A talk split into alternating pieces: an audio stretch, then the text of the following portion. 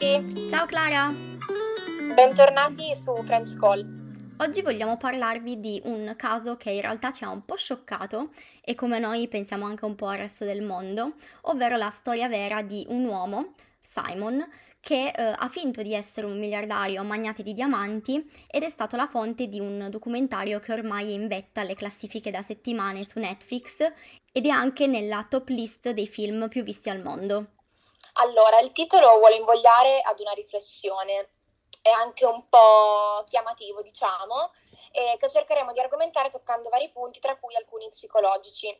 Ci tengo però a fare una premessa, e cioè a dire che noi non siamo psicologhe, semplicemente questo documentario e questo tema ci hanno colpite, quindi ci siamo informate. Perciò riporteremo soltanto cose che noi stesse abbiamo, abbiamo letto per quanto riguarda appunto la, la sfera psicologica.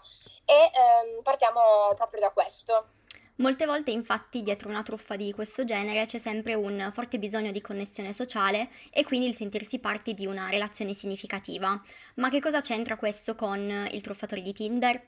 Sicuramente quando cerchiamo una connessione personale siamo molto più sensibili e reattivi ai segnali interpersonali di una potenziale corrispondenza e quindi il desiderio di un incontro romantico può sicuramente offuscare il giudizio rendendolo poi una potenziale vittima di, mm, più vulnerabile all'influenza sociale e quindi alla pressione che il gruppo o la società che sia può esercitare sui singoli. E quindi faremo degli esempi di alcuni tratti psicologici che abbiamo riscontrato nel documentario. Sì, come diceva Marti, eh, il primo tratto psicologico che è presente è il bias di conferma, che in psicologia ho letto indica un fenomeno cognitivo umano per il quale le persone tendono a muoversi entro un ambito delimitato mh, dalle loro convinzioni acquisite.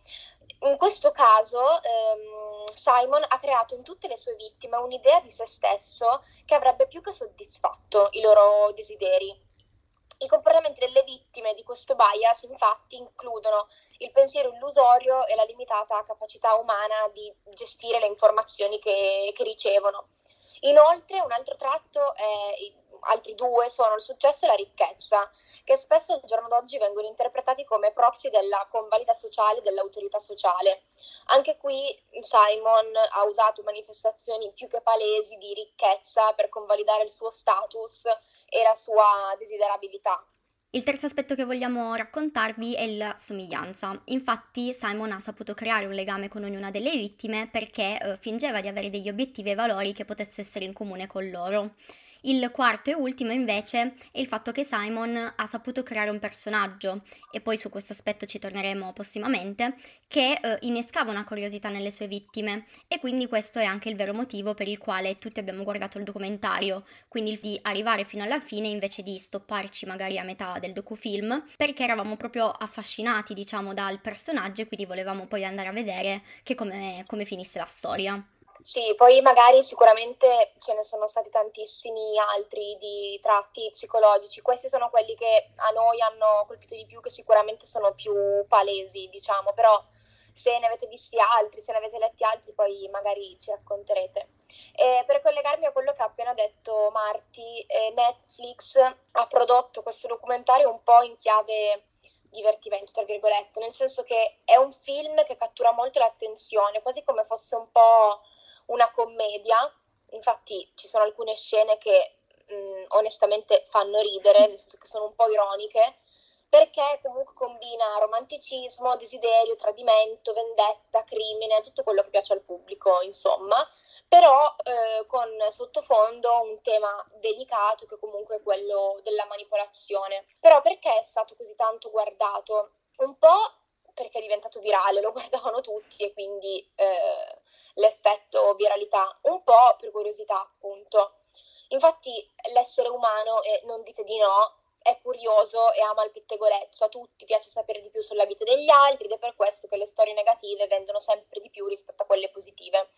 Ecco, in questo caso mh, si rischia un po' di romanticizzare il truffatore ed è la stessa cosa che è successa, può succedere guardando You, che è un'altra serie prodotta da Netflix, nella quale il cattivo, diciamo, è il protagonista e quindi si tende a prendere le sue parti, pur sapendo che è un criminale e un manipolatore.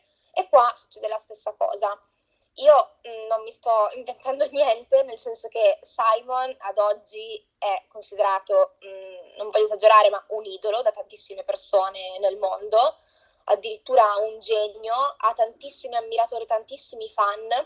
Addirittura, Marti, non so se lo sapevi, una curiosità, leggevo su GQ che secondo TMZ, che è un sito di gossip americano, mh, mm, avrebbe firmato con un talent manager ad Hollywood e tra i suoi progetti ci sarebbero la scrittura di un libro, la conduzione di un dating show la produzione di un podcast a tema appuntamenti, tra l'altro, Pensate. e altri progetti per trasformare la fama conquistata con questo documentario non soltanto in profitti, che alla fine è quello che più gli interessava, ma come trampolino di lancio per una carriera nell'intrattenimento ad Hollywood. Sì, quindi magari se l'obiettivo era quello di mh, mm, far vedere storia vera Mm, mettendolo in cattiva luce, tra virgolette, alla fine ne ha tratto sicuramente un beneficio. Sì, diciamo che sicuramente ha reso consapevoli tantissime persone, tantissime donne che è un criminale, però ecco c'è anche stato un effetto contrario che vuoi o non vuoi l'ha reso famoso.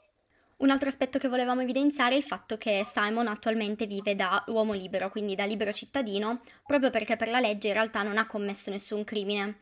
Infatti l'unico crimine che, secondo lo spettatore, ha potuto commettere è stato quello di manipolare queste sue vittime, quindi le donne con cui aveva a che fare, riuscendo quindi a estorcere denaro da, da loro. Non le ha mai obbligate a dargli i soldi, è stata sempre una cosa abbastanza spontanea, quindi le donne erano consapevoli di questi loro atti Uh, e di conseguenza Simon inscenava un teatro e loro gli davano ciò che chiedeva, sempre senza appunto fare domande o informarsi a riguardo, ma quello che colpisce appunto è che Simon non le ha mai minacciate, semplicemente appunto utilizzava questa manipolazione nei loro confronti. Diciamo che la manipolazione mh, non è considerata un crimine di per sé, nel senso alla fine è la parola di queste ragazze contro la sua. Ovviamente noi non giustifichiamo il fatto che eh, lui si sia comportato in un determinato modo, rimane com- sempre comunque un criminale, però appunto questo è il motivo per il quale lui oggi è libero e continua a fare la sua vita, proprio perché mh, mm, se non per questo atto di manipolazione in realtà non c'è un crimine vero e proprio per la legge,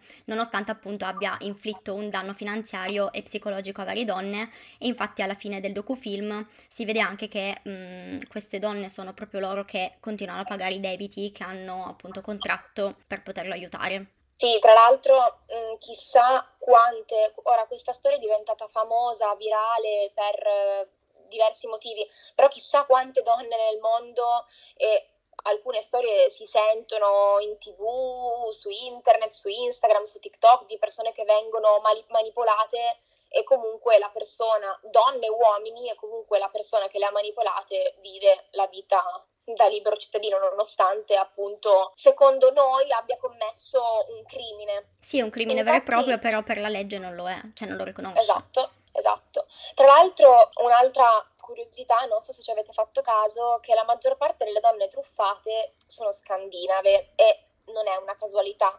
Non solo quelle presenti nel documentario, anche altre. Questo perché Simon non sceglie a caso le sue vittime, ma anzi, ed è tra l'altro mh, per questo motivo che alcuni lo considerano un genio, perché comunque c'è uno studio dietro certo. questa truffa, non è casuale. Infatti appunto mh, Simon ha un prototipo ben chiaro della donna che, che andrà ad ingannare o che perlomeno proverà ad ingannare perché al di là della tecnica del truffatore sono le storie delle vittime, il centro, le storie delle vittime, il centro del racconto, sui bisogni che hanno e sulla fiducia incontrollabile ehm, del popolo nord europeo nei confronti del, del capitalismo. Come diceva anche prima Martina, un bisogno di connessione sociale. Inoltre il titolo, come dicevo all'inizio, vuole anche essere un po' un ragionamento. Queste donne erano innamorate o sono state ingenue? Forse ingenue mm, non è la parola più adatta, io mi riferisco a ingenue nel senso di buone, fragili, troppo fiduciose nei confronti di una persona che alla fine non conoscono. C'è un detto che dice che andando troppo vicino al sole poi ci si brucia. Allora, io mi riferisco soltanto alle donne viste nel documentario, soprattutto le prime due, perché alla fine l'ultima, ed è per questo che dico che è un po' è ironico, il documentario un po' fa ridere. Le ultime scene, ed è uno spoiler, fanno un po' ridere perché c'è questa ragazza che eh, quando si rende conto che Simon l'ha truffata vende tutto il suo armadio e quindi recupera sta ancora recuperando, dice lei, i soldi che, lei, che lui le ha, le ha, sottratto. È stata l'unica un po' più furba rispetto esatto, alle altre. Esatto, esatto. Si è vendicata. Io appunto mi riferisco soltanto alle prime due donne viste nel, nel documentario. Sicuramente sono state, è innegabile, attirate da questo lusso smodato che lui faceva vedere. Mi ricordo che nei primi minuti del documentario la prima ragazza racconta di quando ha preso un aereo privato con lui senza averlo mai visto prima avendoci soltanto scambiato quattro chiacchiere su Tinder, perché offuscata da questa ricchezza, da questo lusso che lui ostentava. Infatti le amiche, le conoscenti la avvertono del fatto che è del responsabile prendere un jet privato e andare addirittura in un'altra città con qualcuno che non hai mai visto. Lei lo fa comunque perché è catalizzata da questa vita assurda che lui appunto le mostrava e addirittura ha detto mi eccitava l'idea che tutti vedessero che io ero la fidanzata di quell'uomo. Ecco, questo fa capire che quando una cosa sembra troppo bella per essere vera è perché 99 volte su 100 non è vera. Sì, che poi proprio quando anche lei e anche la seconda ragazza trovano questo Simon su Tinder, sono le prime a effettuare ricerche per capire se sia vero o no, perché appunto già solo il pensiero di un uomo straricco su Tinder subito fa un po' strano, diciamo, no? Già erano pronte a trovare tutte le informazioni possibili a riguardo. Ma nonostante ciò, quindi nonostante abbiano trovato le informazioni, in realtà erano tutte finte. E ehm, sempre collegandoci invece al tema della manipolazione, quando lui chiede soldi alle sue vittime, è incredibile come loro glieli diano senza nemmeno informarsi o accertarsi delle condizioni. Infatti lui le truffa raccontando di aver bisogno di determinate quote di denaro perché gli si sono stati bloccati i conti bancari da questi falsi nemici di cui lui non dice niente, eh, loro non si informano a riguardo, quindi sono all'oscuro di tutto e comunque chiedono questi prestiti per lui e gli danno i loro risparmi. Quindi in realtà, appunto, come dicevamo prima, in modo consapevole danno tutto quello che hanno. Per noi ovviamente è una cosa abbastanza assurda, però appunto dimostra come queste donne fossero talmente offuscate da questa ricchezza, da questo amore, possiamo dire, tanto da essere così fragili e ingenue. C'è da dire che addirittura fragili e ingenue, come dicevo prima, ingenue nel senso che eh, chiaramente loro avendo visto tutta questa ricchezza, però alla fine non essendosi accertate se effettivamente questa persona era ricca davvero, perché comunque tu dopo che vedi una persona una volta non puoi dire di conoscerla, ehm, da qui deriva la parola ingenua, ovvero la, il termine che noi utilizziamo, perché comunque eh, sì, è vero, loro avevano visto che lui aveva un jet, un determinato stile, un determinato abbigliamento, però alla fine nemmeno così tanto, perché quante volte l'avevano visto? Una? Sì, due? pochissimo. E ehm, infatti ci stupisce il fatto che come sia possibile che due donne adulte siano state completamente succubi di un uomo che hanno visto appunto pochissime volte, quindi questa cosa veramente non la concepiamo. Um, e poi è surreale il fatto che più la prima rispetto alla seconda, quindi Cecilia, uh, addirittura stesse cercando casa per andare a convivere sempre dopo pochissime volte che si erano visti, quindi... Sì, due um, volte. Esatto, quindi ha avuto una totale fiducia nei suoi confronti basata sul niente praticamente mentre la seconda ragazza, che invece aveva instaurato un rapporto un po' più di amicizia rispetto a un amoroso, aveva messo da parte tutti i risparmi per um, comprarsi casa, quindi fare cose tutte per sé, li ha presi e li ha dati direttamente a lui, quindi veramente una cosa secondo noi inconcepibile. Estrema, estrema. Infatti tutto questo documentario è un po' estremo. C'erano alcune scene nelle quali io non capivo se veramente fossero vere o no, se fosse un po' estremizzato per catturare l'attenzione del pubblico, però è tutto vero, quindi è per questo che ci è sembrato tutto appunto loro un po' ingenue, tutto un po' estremo, perché comunque è una cosa surreale, però sono cose che, che succedono purtroppo, perché sì, i manipolatori esistono, la manipolazione esiste e non è un crimine Mm, non è un crimine condannato dalla legge, però sicuramente è un crimine condannabile dal punto di vista eh, della persona umana. Esatto. Sì, infatti mi ricordo che andavo avanti continuandolo a guardare, pensando potesse essere completamente una follia. Ero sempre lì che dicevo, ma non è possibile, no, non è vero. Ero sempre lì che cercavo di capire la scena dopo che cosa potesse dire perché dovevo connettere tutti i pezzi e cercare di fare ordine mentale perché mi sembrava tutto così assurdo.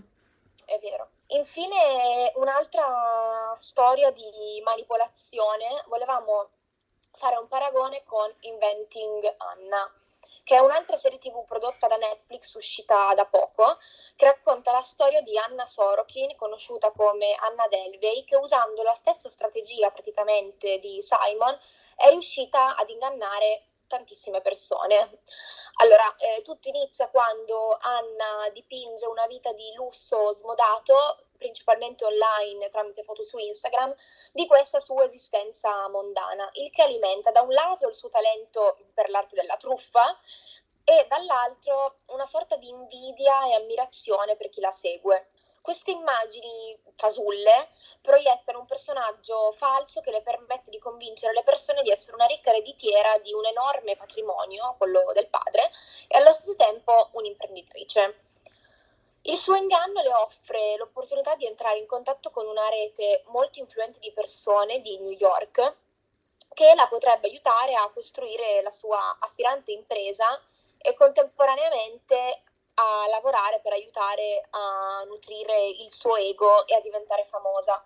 Infatti lei stessa, mh, mm, si vede nella serie, altro spoiler, confida a una giornalista che, che, la intervista che il suo fine ultimo, diciamo, era l'obiettivo finale era diventare famosa. La differenza tra questa serie e il documentario è che il documentario è tutto vero, i personaggi sono reali, la serie di Inventing Anna invece è una serie tv con attori che appunto interpretano e raccontano una storia. Cosa hanno però in comune queste due produzioni?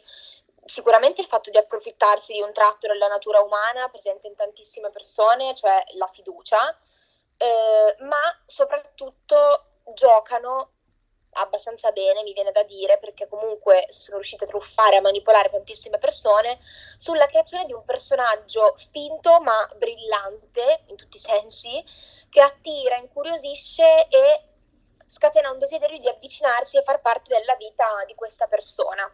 A differenza di Simon, però, Anna è, è stata in carcere, è in carcere ancora oggi, in realtà ad oggi è in carcere per motivi riguardanti il visto statunitense, mi pare, non per i crimini che ha commesso. Per questi è stata in carcere un anno e mezzo l'anno scorso e poi uscita per, per buona condotta. Bene, noi siamo arrivati alla fine per questo episodio, fateci sapere se vi va, se avete visto queste due produzioni e cosa ne pensate. Noi vi salutiamo e ci sentiamo al prossimo episodio. Ciao ciao! Ciao!